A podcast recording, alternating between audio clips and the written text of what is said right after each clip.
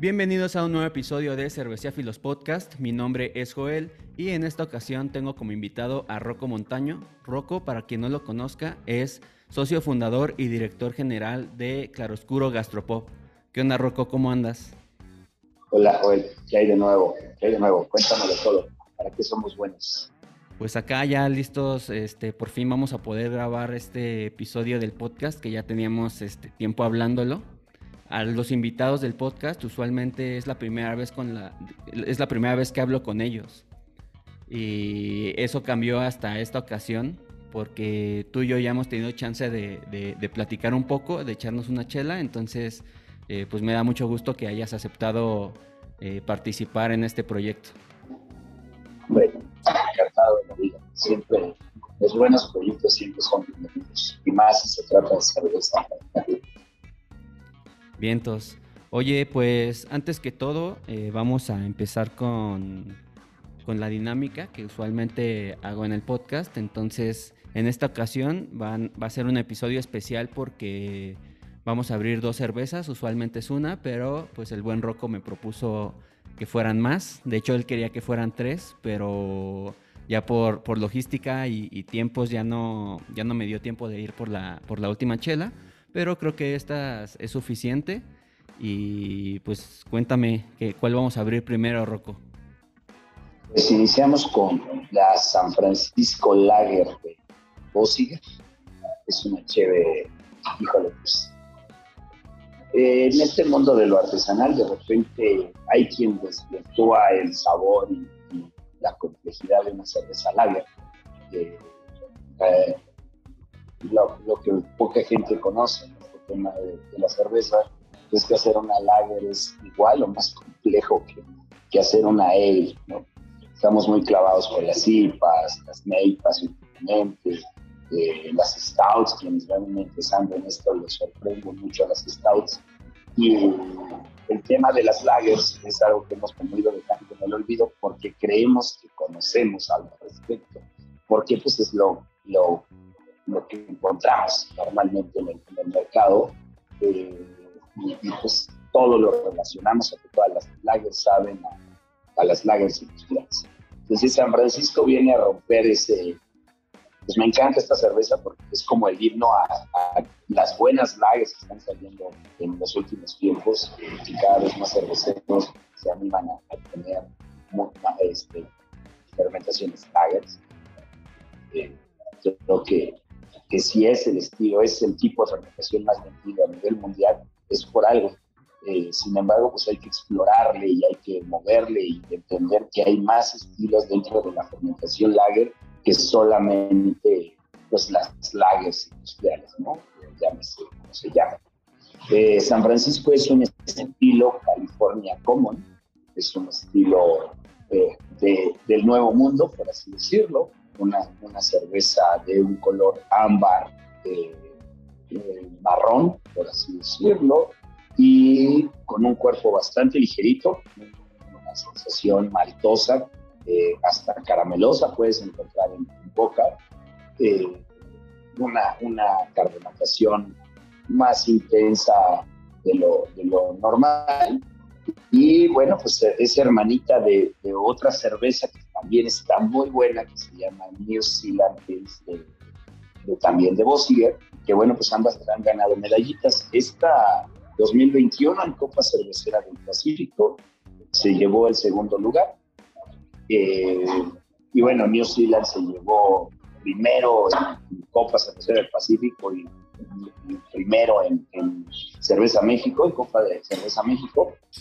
La verdad es que es una, una chévere wow, o sea, muy redondita, muy fácil de tomar, una chévere, pues sí, para los que van iniciando en este tema de la cerveza, de, transición total, una chévere de, transición total, eh, te ayuda a brincar. Ya cuando la sirves podrás notar que el aroma a la malta es intenso, el lúpulo es marcadito, sin embargo nada invasivo, y cuando la notas en color, es es un ámbar marrón bastante, bastante agraciado, de verdad, clarita, clarita, traslúcida, pero ese ámbar marrón, aquí la luz no me ayuda mucho, pero creo que, creo que la mía tampoco, pero, pero yo también ya acá, ya, ya, ya me la serví, ya la estoy igual enseñando a cámara, para la gente que nos está viendo la pueda pues ver, porque hay gente que,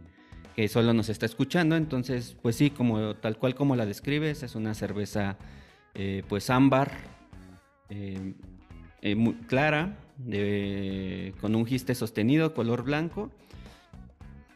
Y en aroma, pues sí, como también como lo mencionas, es una cerveza de perfil maltoso. sí noto una sensación ligera a caramelo y también se alcanza a percibir como esta nota herbal que supongo que, que proviene del lúpulo, que es muy agradable también tenerla. Que usualmente las, las, las cervezas como de corte industrial, lagers, eh, pues no, no la presentan como tal. Todos entendemos, creo que los que estamos en este mundo de cerveza vamos, vamos entendiendo que son dos, dos eh, mercados totalmente distintos. ¿No? uno no es mejor que el otro. Eh, el artesanal va en vías de desarrollo y el industrial pues es el que nos ha marcado la pauta a todos los que nos dedicamos a esto este, de dónde queremos estar en algún momento, ¿no?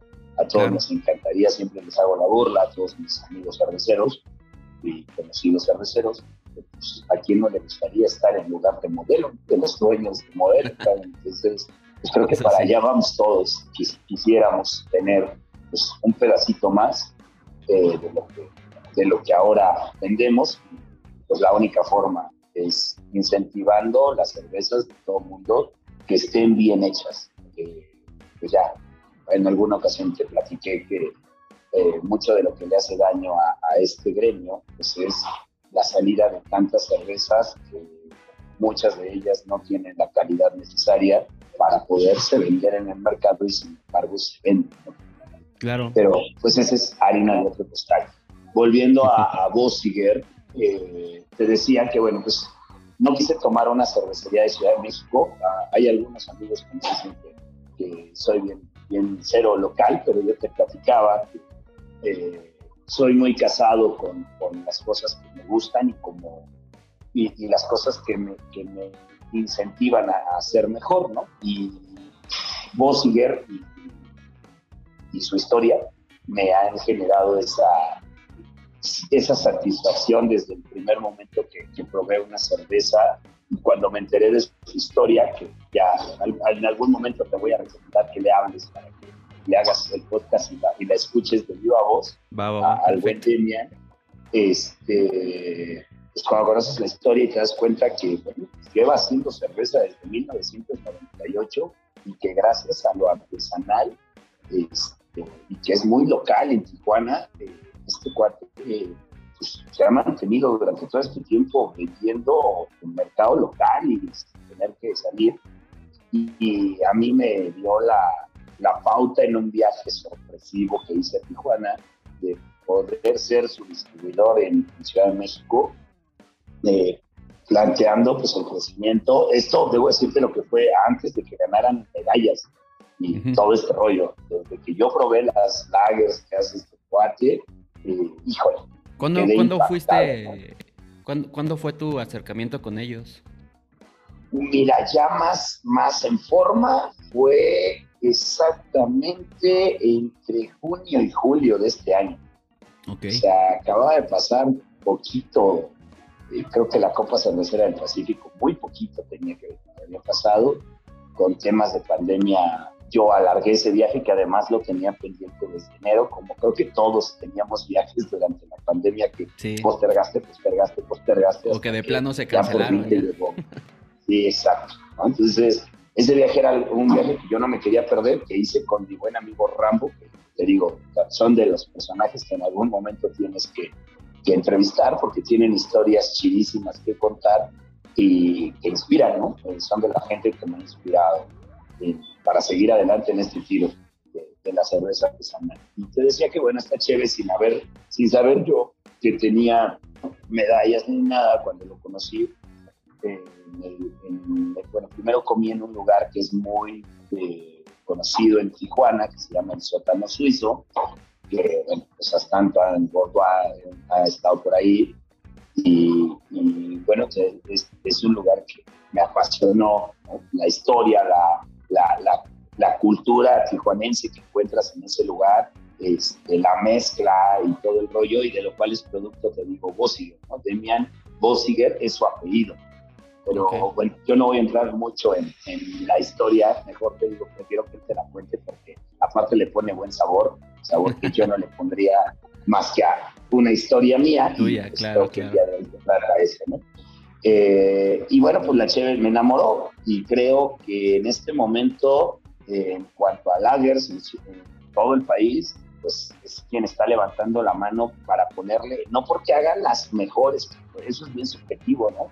Pero es quien está levantando la mano para hacer cosas distintas, ¿no? Cosas distintas en fermentación lager. Eh, en él todos los días encontramos chelas nuevas y de verdad que cada día encuentro chelas tanto nacionales como importadas bien distintas, bien variadas, que me dan ganas de comer todas en mis, en mis lugares, pero este cuate sí, me enamoró porque yo dije, estas son las cervezas que yo le ofrecería a un cliente que viene de tomar industriales y anda buscando algo que se les parezca y que mira que hay mucha gente bien cerrada de yo tomo fulanita de tal y no quiero, estas son las chéves. Y bueno, si ya probaste, sí, te deja todo el, todo el tema artesanal, toda la, la temática de la malta, se nota la materia prima, se nota, sin embargo, no traiciona el perfil de lo, de lo que conocemos como lagers, ¿no?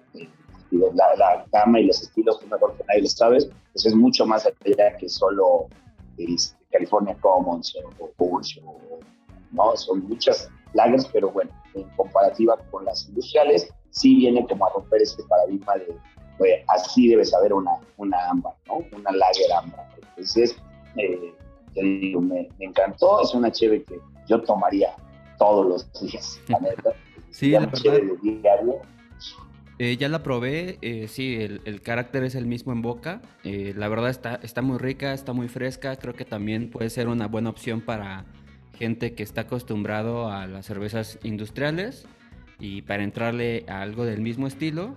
Y creo, creo que yo podría decir que sí de un poquito más calidad. La verdad, esa maltosidad se percibe muy bien y tiene, tiene muy buen sabor, la neta. Muy buena recomendación. Sin embargo, sin embargo también quien ya le hace las artesanales. No debería, o sea, no dejaría de probarla y créeme, te estacionas. ¿eh? Es una chévere con la que podrías mantener toda una noche de, bohemia de cervecera. Está muy agradable, la verdad. Muy, muy agradable. Perfecto. Pues ahora que ya tenemos nuestra primer cerveza servida eh, y, y adelantándome un poquito a algunas de las preguntas que tenía, una pregunta que te quería hacer es cómo eliges eh, tú las cervezas para, para el menú de, tu, de tus restaurantes, porque digo, yo tengo la, la, fortuna de haber ido a uno de ellos, a Jardín Claroscuro, y me di cuenta que en el, menú cuenta con, con cervezas que la mayoría vienen de otros estados.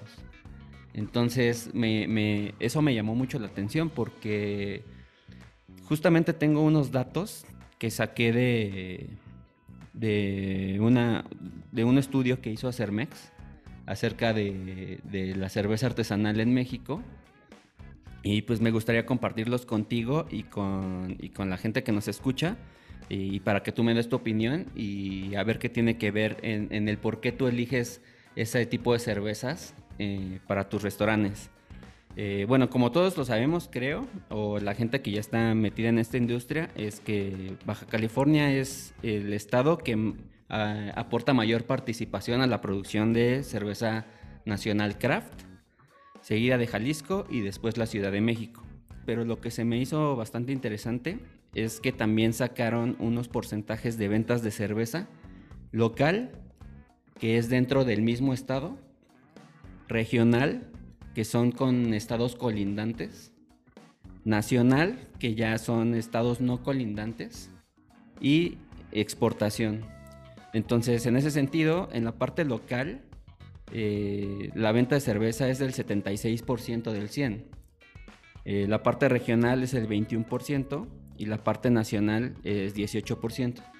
Eh, la parte de la exportación es solo 5%. Entonces, digamos que tú estás, bueno, claro oscuro, aporta eh, a este 18% de venta de cerveza nacional. Lo que quiere decir es que, que son estados que mandan cerveza eh, a otros estados, pero que no son colindantes. Entonces, si tú ves tu menú, la verdad es que creo que la mayoría son cervezas de, la baja.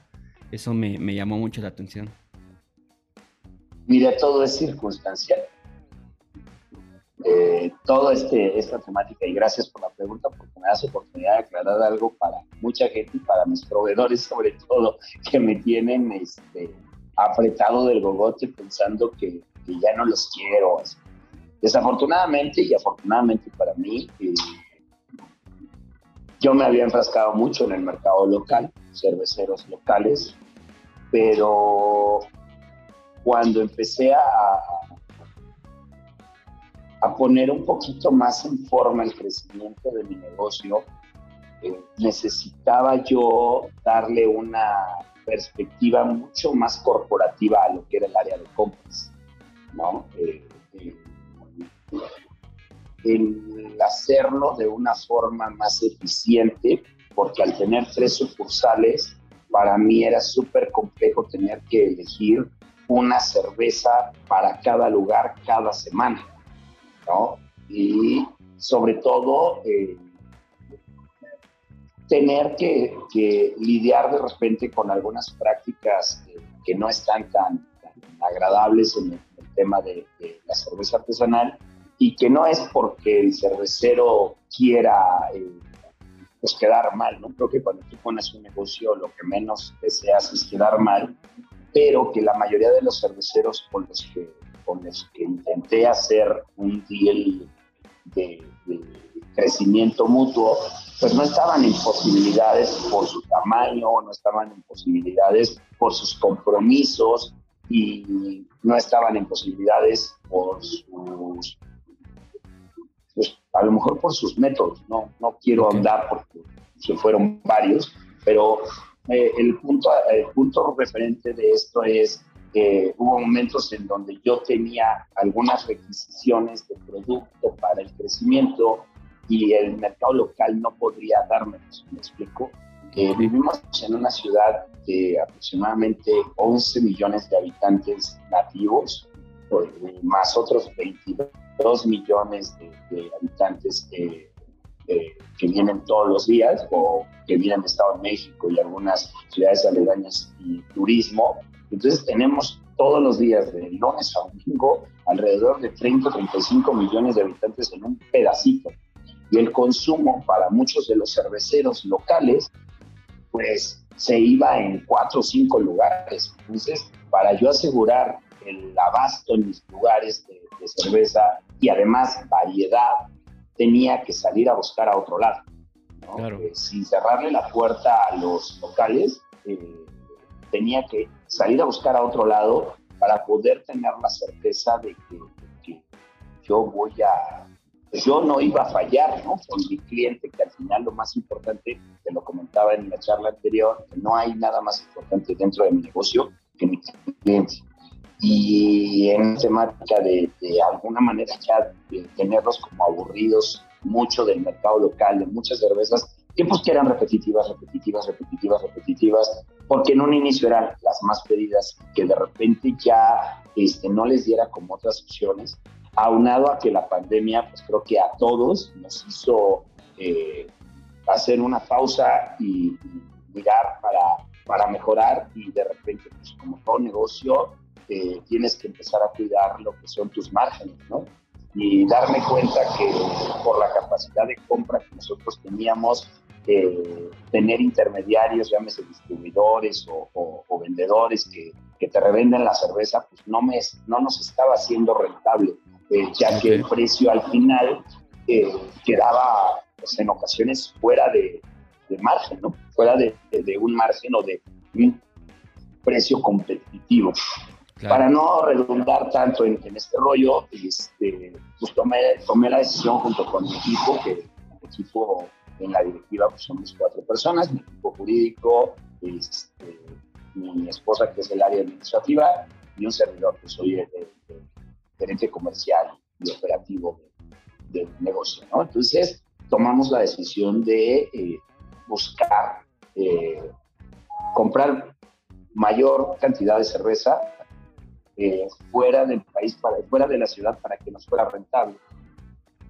Eh, y ahí es a donde te digo que de repente pues, te llevas malas sorpresas, ¿no? Porque eh, pues no todas las cheves que pruebas, no todas las cheves están en la calidad de lo, de lo que estás acostumbrado a comprar. Nosotros somos muy leales con, los proveedores que tenemos, somos proveedores como Cosaco, Nómada, que desde el día uno que abrimos nuestro primer restaurante no hemos dejado de comprarles o intentamos estar como en rotación todo el tiempo con ellos.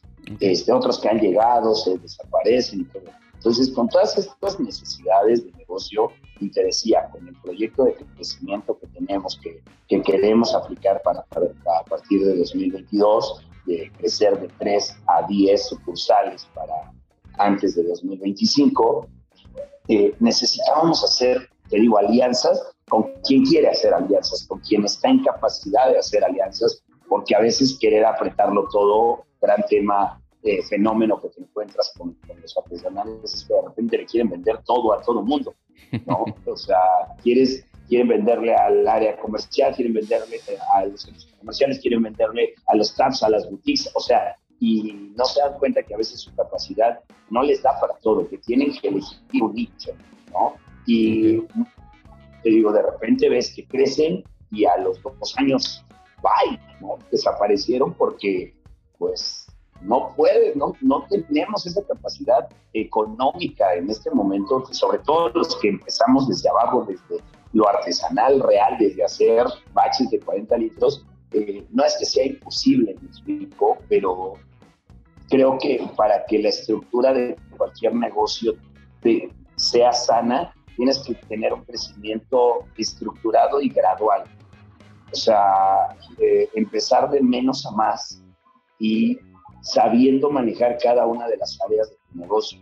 Ventas, por ejemplo, pues no puedes brincar de vender eh, un BBL y luego vender 400 BBL. O sea, es súper complejo. Creo que las, las, historias de éxito de las cervecerías importantes del país, eh, Buenla, Nahuamala, este, Fortuna en Guadalajara, pues son esas, ¿no? Van de menos a más, viendo Loba, que es otro de los que han ido creciendo eh, por ahí, muchos, ¿no? Que, que, lo hacen, que lo han hecho bien, pero hay otros tantos que no, y desafortunadamente a mí, pues eh, las necesidades que yo tenía, eh, muchos no me podían dar, aunque yo quería ser leal con ellos, ¿no? De, te vengo comprando hace cinco años, vamos a hacer algo juntos. Entonces, pues solo son desacuerdos comerciales, de, si lo queremos ver de alguna manera, pero que a mí en el momento que yo los necesitaba, pues no me podían, ¿no? No me podían cumplir.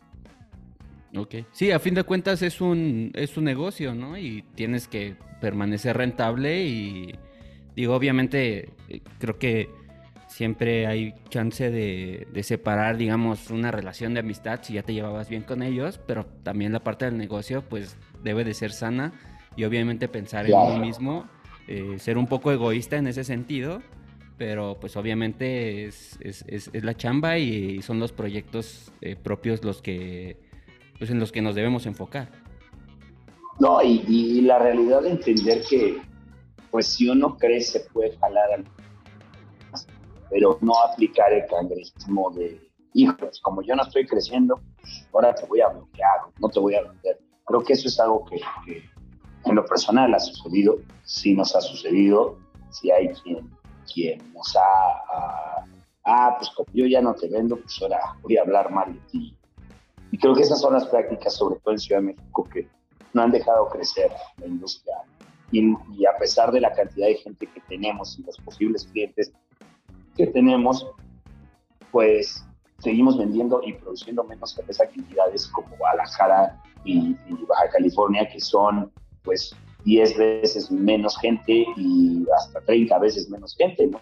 Pero pues es precisamente por esa desunión que de repente te encuentras unos y otros, ¿no? Que, que cada quien jala agua para su molino y pues no podemos unirnos para, para hacer algo chido, o sea, para, para estandarizar una, una práctica con gobierno, ¿no?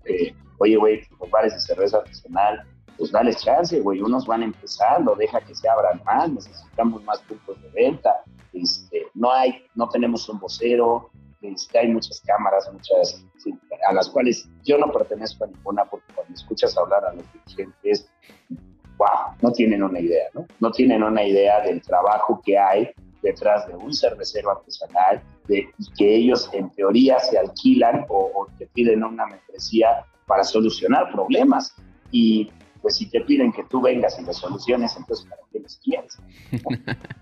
este, digo, yo no soy miembro de ninguna porque me, llevo demasiados, demasiados, este, pues demasiada tristeza. Sin embargo, debo decirte que pues, yo, cervecero que se ha acercado para, para crecer conmigo de donde sea, lo he hecho, le compro, le, explico pues, cuánto puedo comprarle, con qué, eh, pues, con qué periodicidad de tiempo, este, cuáles son las razones por las que sí o por las que no les compro, porque, pues, mira, tengo de los casos, ¿no? El chico que hace 20 litros, que produce una cerveza, que guau, qué buena cerveza, ¿no? Y ah, tráeme más, ¿no? Pues es que solo produzco 20 litros hasta dentro de dos meses. Bueno, está bien, güey, cuando tengas, si quieres, me la puedes ofrecer a mí.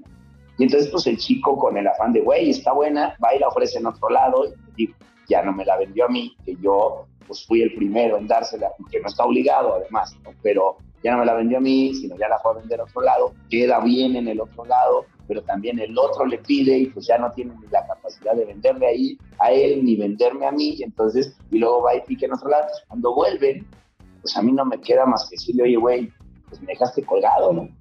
O sea, creo que esto se trata de seriedad y si me dejas colgado, pues yo hoy no te puedo pedir porque tengo cerveza, ¿no? O sea, porque tengo cerveza. Entonces, es un círculo como vicioso donde yo me encuentro realmente en medio de, mis negocios, se encuentran en medio de todo esto. Somos el vínculo entre el cervecero, ¿sí? el cocinero y el comensal, Y creo que a veces somos bien, no somos tan tomados en cuenta, ¿no? La opinión de, del dueño de, restaurante o de taproom o de gastropub o de cualquier cantidad de comercios que nos dedicamos a esto de la cerveza, es como la, la opinión que menos toman en cuenta, cuando realmente te digo, somos el que tiene el vínculo directo con tu cliente cervecero. sí, claro, a fin de cuentas ustedes, ustedes son los que pues sí tienen la relación directa y de bien o mal eh, reciben el feedback directo, ¿no? Ustedes se dan cuenta de cuando una cerveza gusta a la gente, cuando una cerveza pues a lo mejor no tanto. Oye, pero digo, fuera de eso, que obviamente me parece eh, algo eh, que tiene mucho sentido, en cuanto a las características de una cerveza, ¿cómo es que tú la eliges para meterla en tu menú? O sea, digamos Mira, de entrada, esa era la respuesta a la que iba, pero de entrada, pues eh, tienes que conocer el menú. Cada uno de los sucursales tiene un menú distinto de entrada. Es decir, aunque están las dos de Ciudad de México, están a 10 minutos, si tú visitas cualquiera de las dos, es experiencia diferente. Misma conceptualización, misma calidad de, producto, misma calidad de alimentos, sin embargo, los menús son diferentes.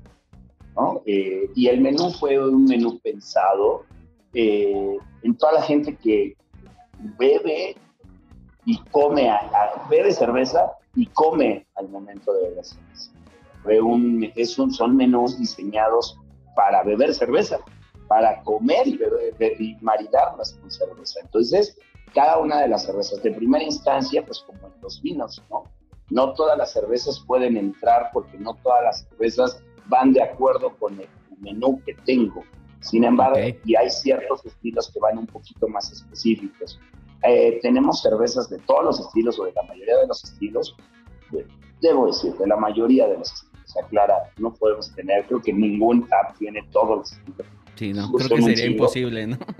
Es complicado, creo que tendrías que dedicarte solamente a, la cerveza y yo no puedo hacer eso, pero eh, intentamos planificar las etiquetas eh, de primera instancia, eh, que sean cervezas que el cliente de primera vez pueda beber. Esa es la una. O sea, que sin que la cerveza tenga la característica de sin llegar a ser tal vez el estilo predilecto de este cliente de primera vez, no voltee y nos diga, guácala, ¿qué me diste? O sea, que tengan esa característica es como, y normalmente, porque mucha gente piensa que solo escojo lagers como San Francisco o, o pilsners o, o, o son como pues lo que la gente, no, no, no, tengo de eso hasta una barley wine eh, buenísima o, o sea, tenemos de todo en esta, solo que la característica principal sea que no me la escupa el cliente, ¿no? El cliente de primera vez solamente, sobre todo, o sea, el cliente que ya sabe, sabe perfectamente qué etiqueta trae la aplicación esta de eh, ese cliente no me preocupa. Me preocupa sí, porque ellos ya, ellos ya saben a lo que van, ¿no?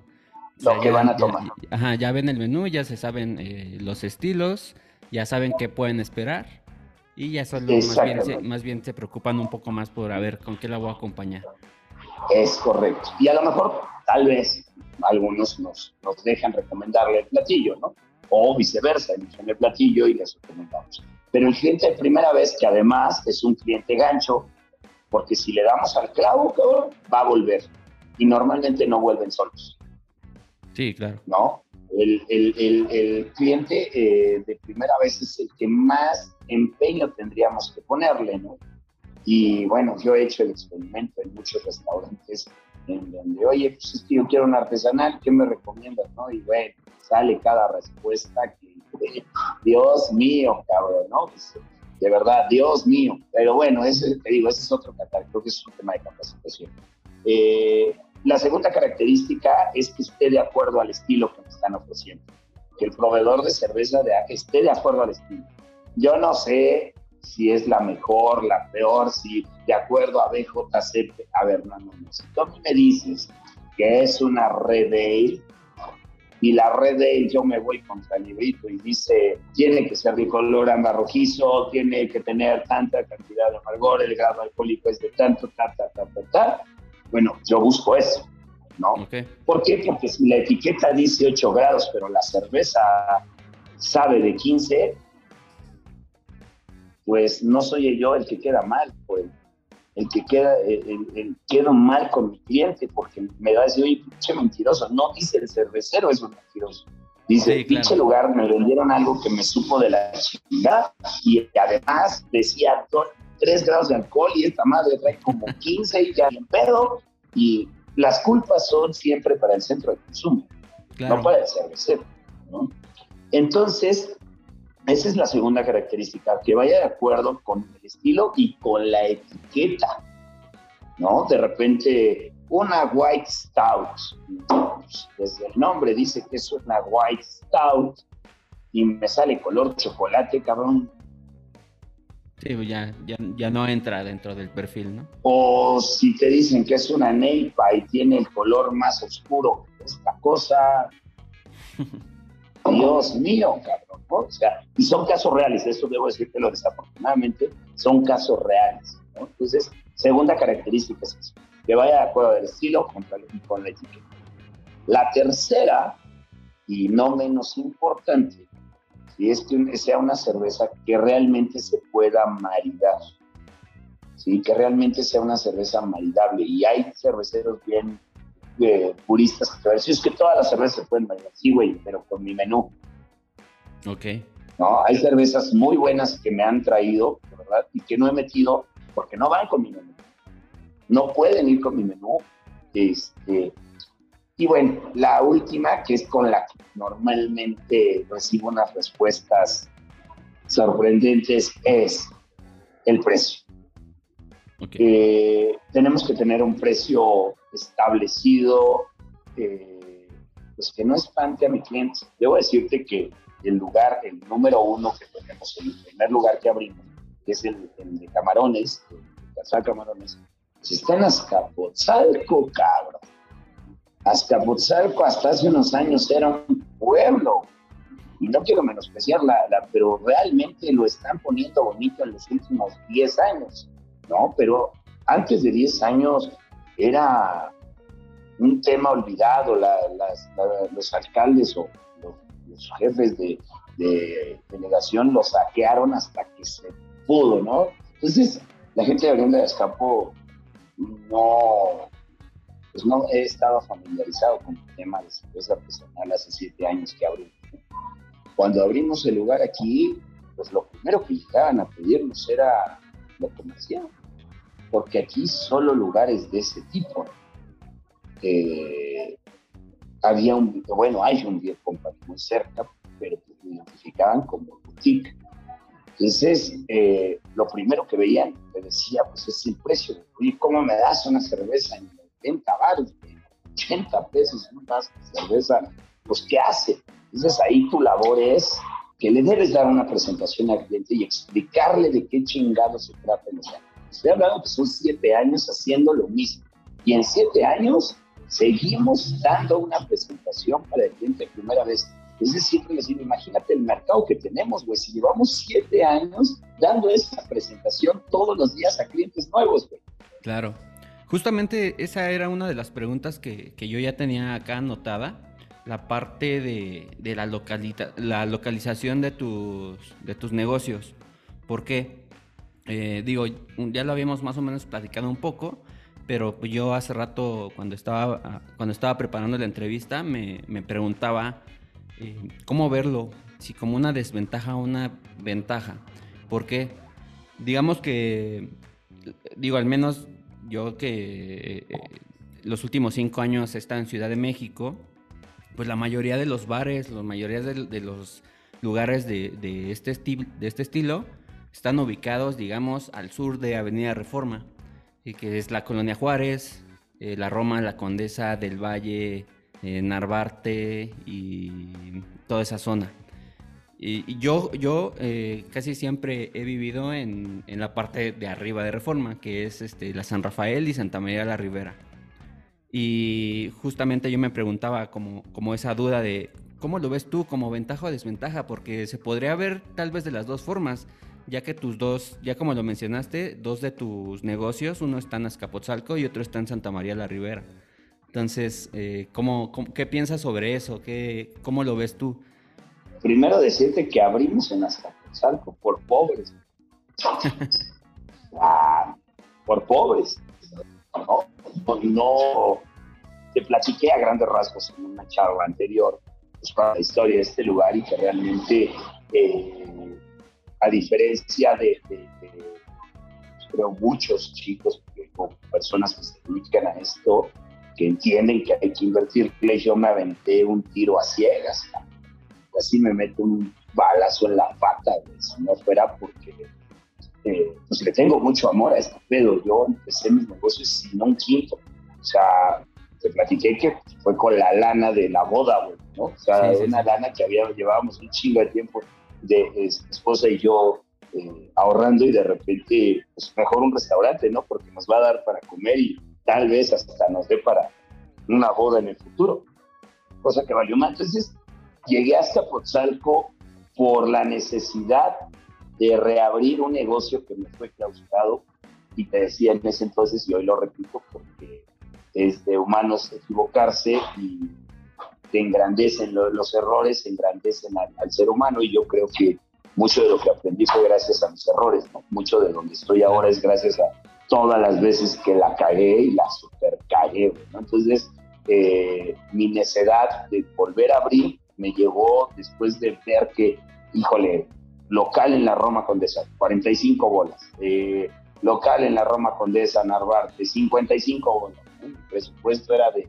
no más de 30 bolas de puta madre, güey, ¿dónde va?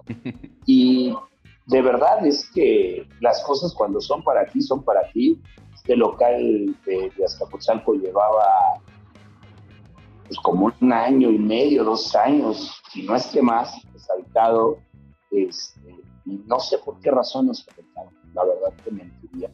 No sé por qué razón no se rentaba yo suelo pensar optimistamente y siempre digo que porque era para mí. porque este iba a ser el, principio de la historia. Y cuando lo, lo abrimos y todo este rollo, que es una historia mucho más larga, pero cuando lo abrimos, eh, estamos en una colonia muy conservadora, viejita, Nueva Santa María, eh, de gente muy conservadora, que de entrada cuando empezamos a armar pensaban que otra vez nos van a venir a poner pinche bar de micheladas, todo, porque pues eso es lo que acostumbramos en Azcapotzalco, ¿no? Aquí no, yo les digo muy puristas, pero yo de repente, ya hace tiempo que no, pero porque me da gastritis, pero hace, ¿quién nos echa una pinche michelada? ¿no? Sí, calor, puta madre, ¿no? O sea, también es así que ahora las aguas ya las estamos escarchando, la chingada, porque pues, esos sabores chilosos, este, ácidos y todo, son para dar mesa, güey, o sea, son para dar mesa, ¿no? Son, pues, no, no, soy algo purista, a mí me gustan las cosas como deben ser, pero pues, en México nos encantan las combinaciones raras. Entonces, como estaba lleno de lugares así, pensaban que nuestro lugar iba a ser lo mismo. Precisamente al lado había otro lugar que se llamaba Un Buen Cuate, que tengo ya bastante tiempo sin verlo, pero eh, del Buen Amed, pero este cuate, me, cuando llegué yo me presenté le dije, oye, güey, yo voy a poner un lugar así y así y así y así, en lo mismo restaurante, porque no voy a empezar con pedos y luego me quieras romper el hocico, güey, ¿no? O sea, sí voy a vender cerveza, pero no la chévere que tú vendes, lo mío va más hacia otra línea, la chingada. Y este cuate de, wow, güey, qué chingón, o sea, un tipazo, ¿no? Un tipazo el cabrón. Que bueno, luego voy a comer. Sí, después fue un pinche clientazo de aquí, su lugar al lado y él comiendo aquí con nosotros.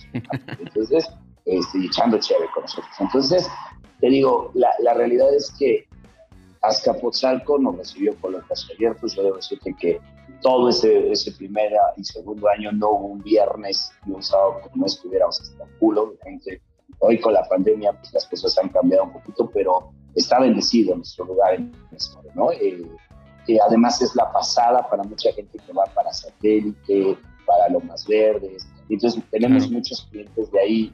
Eh, debo decirte que desafortunadamente para mí sigue sin ser el cliente promedio de Claroscuro Camarones no es el local, es el cliente que va pasando, ¿no? que viene, viene del toreo, viene de, de, de, Lomas Verdes, Interlomas, eh, o sea, que va de paso, que ve el lugar y dice, güey, ahí voy, ¿no? porque tampoco para allá hay tantas cosas.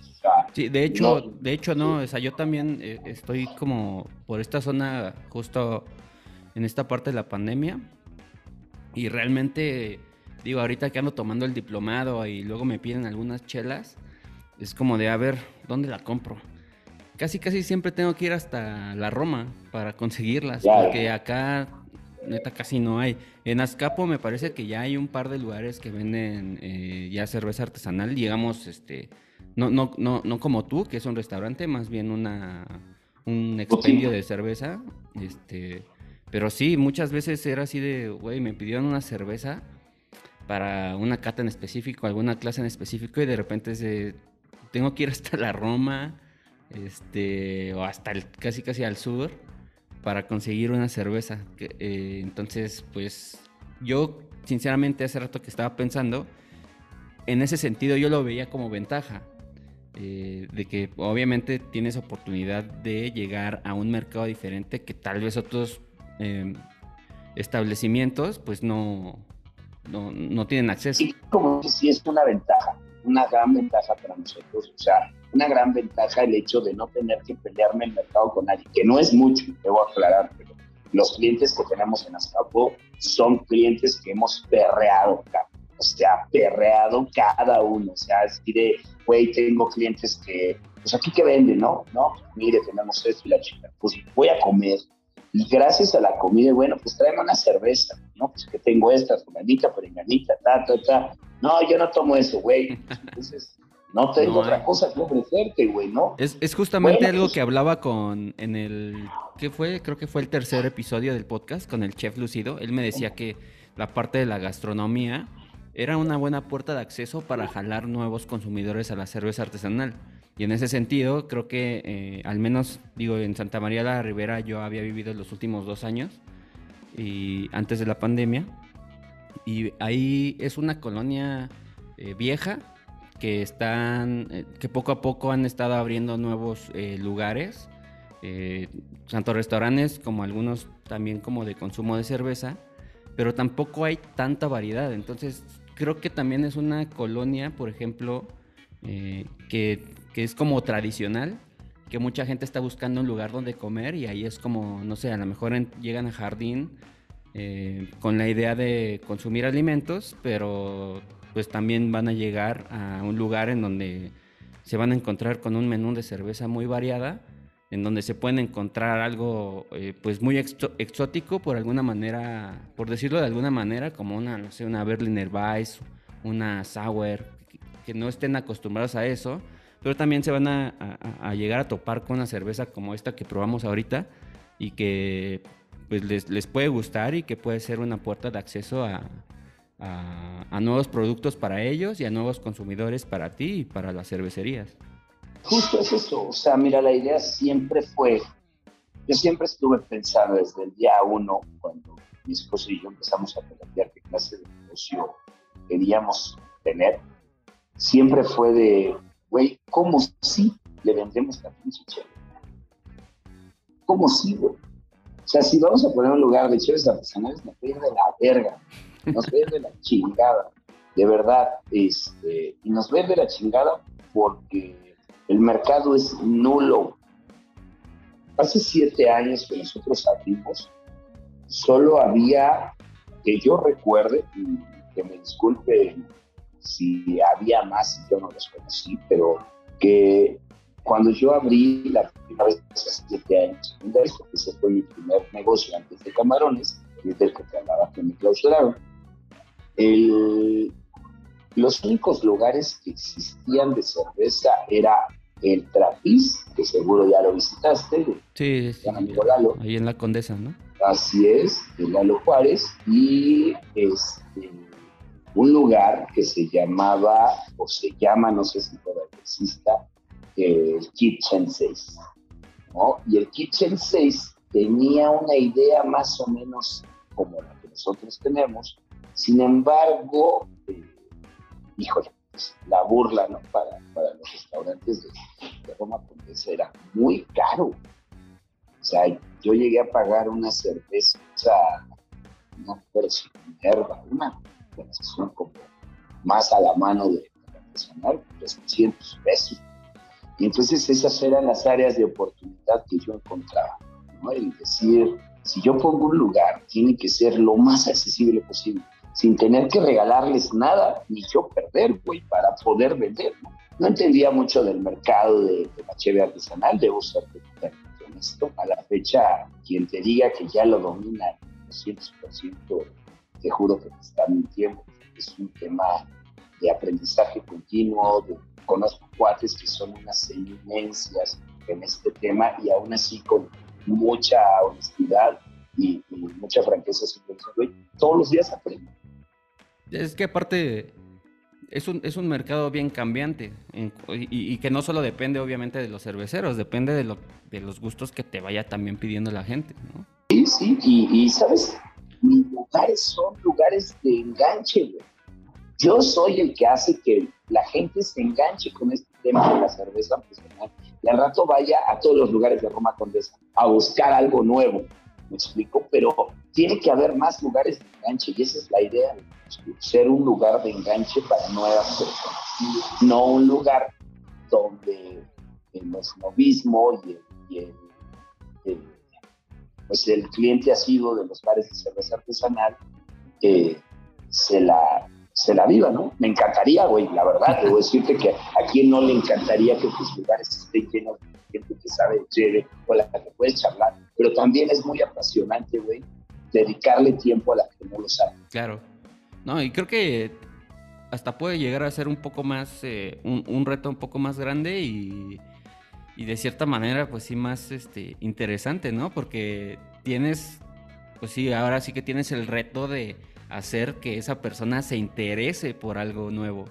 No por el contrario, con alguien que ya sabe, pues más bien ahí sería una manera diferente de abordarlo y obviamente este, hasta, no sé, llegar a, discutir cuestiones ya más técnicas y más este, clavadas de, la chela. Y los retos, los retos aquí son para todo mi equipo. Mis muchachos son güey, clientes nuevos, vas.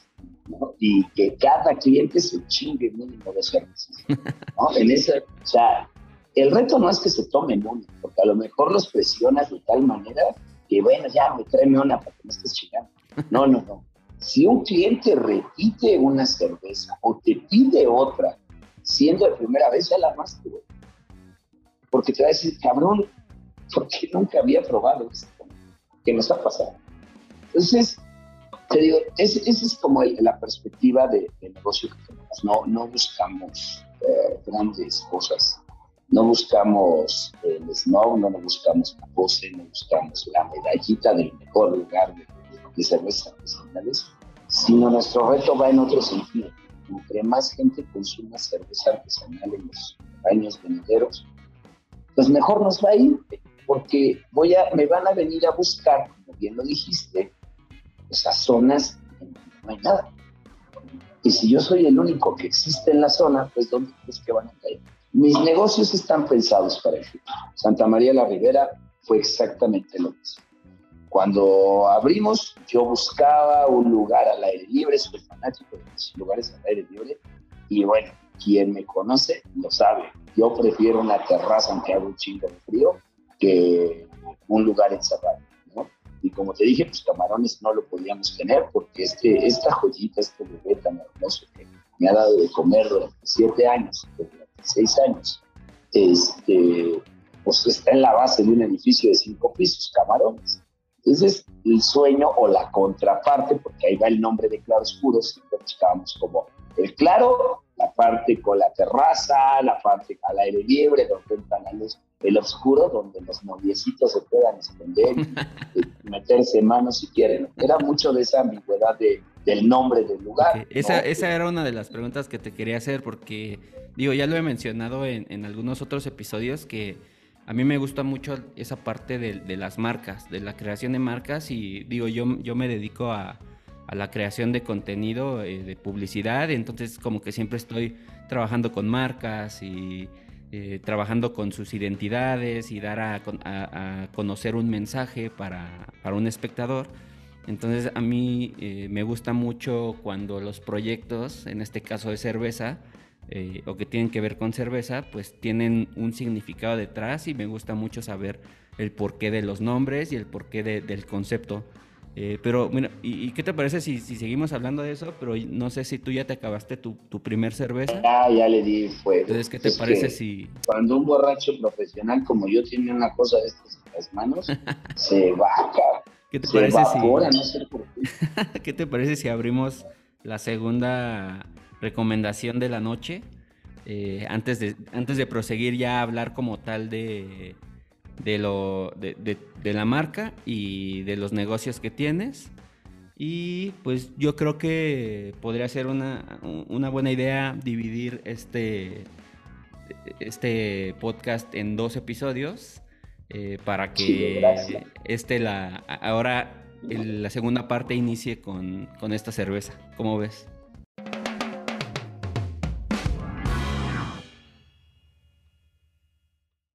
Si te gustó este episodio, te invito a seguirnos en redes sociales. En YouTube e Instagram nos puedes encontrar como Cerveciáfilos y en Spotify, Apple Podcast y Amazon Music nos puedes encontrar como Cerveciáfilos Podcast. Espero que te guste el contenido, que podamos interactuar y sin más, nos vemos en el siguiente episodio.